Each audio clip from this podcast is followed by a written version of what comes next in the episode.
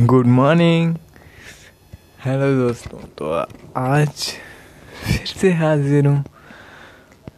तो अगर आज आपका सुबह सुबह किसी बात पे मूड ऑफ़ हो जाता है, या फिर कभी भी आपका मूड ऑफ़ हो जाता है सुबह सुबह किसी बात पे किसी को ऐसे बोल देते हैं तो आपसे एक ही बात बोलना चाहूँगा कि उस सिर्फ़ एक बात के लिए या सिर्फ़ उसके एक कारण के लिए आप पूरा अपना दिन नहीं ख़राब कर सकते? तो अगर आज मूड ऑफ़ है या फिर कभी मूड ऑफ़ होता है सुबह सुबह तो प्लीज़ उसको वहीं पे छोड़ दें।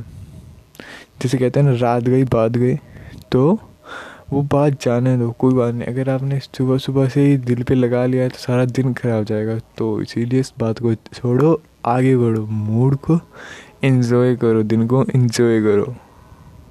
Thank you